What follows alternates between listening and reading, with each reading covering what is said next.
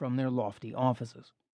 Instead of market transactions happening under the watchful eye of the church, these exchanges literally take place over its head and beyond its reach. Training the camera on white Christian America's monuments to its own power reveals similar social transformations.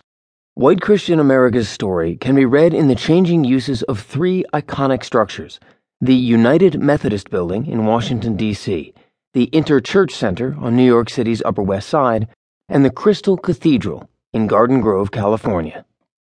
These buildings, edifices of the white Protestant Christian hope and power that rose and receded over the course of the 20th century, represent, respectively, the high-water mark of the first wave of white mainline Protestant denominational optimism in the Roaring '20s, the second wave of white mainline Protestant ecumenism at mid-century, and the third wave of white evangelical Protestant resurgence in the 1980s. At each building's opening ceremony, white Protestant leaders spoke in prophetic tones about the indispensable place of Christianity in upholding America's moral and political health. Today, though, all of these buildings have a different purpose from their founders' ambitions.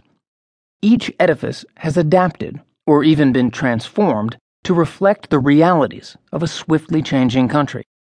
Indeed, through the life of these buildings, we can see the decline of white Protestant dominance amid the steady diversification of the American religious landscape.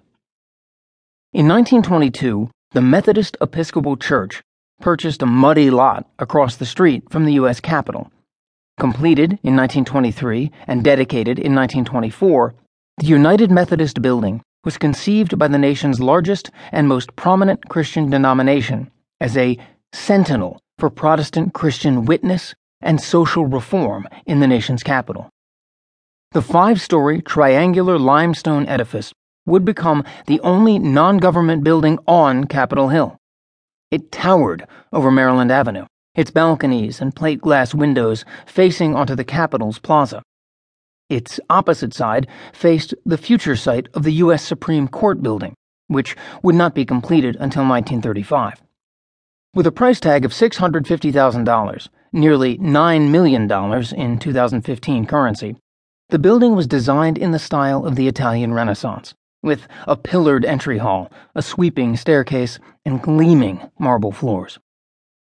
It was an expensive and imposing project, a building that was self-consciously constructed, as one prominent Methodist bishop declared, "to make our church visible and multiply its power at this world's center." The famed orator and three-time presidential candidate William Jennings Bryan spoke at the building's opening ceremony, a vivid symbol of the era's Protestant optimism, but also its desire to secure its power. The structure represented a hope that Christian social values would meld with the ideals of American government.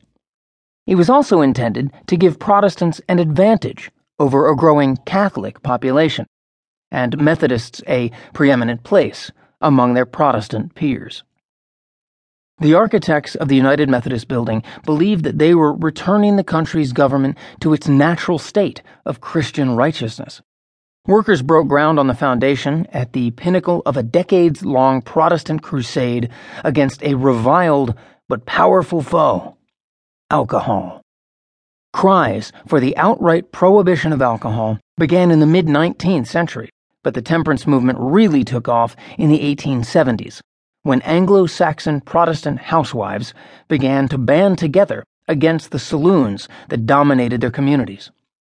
Led by a Methodist woman named Eliza Jane Trimble Thompson, later known as Mother Thompson, devout Protestant women would publicly shame bar owners by praying, singing, and reading the Bible just outside the doors of any watering hole they could find. One of Thompson's followers, Frances Willard, founded the Women's Christian Temperance Union in 1874. And by the early 19th century, Protestant pastors, from Baptists to Episcopalians, were tirelessly working within a well-organized network of churches to promote abstinence from alcoholic beverages. Some congregations even began to require their members to formally renounce drinking before they were admitted into the fold.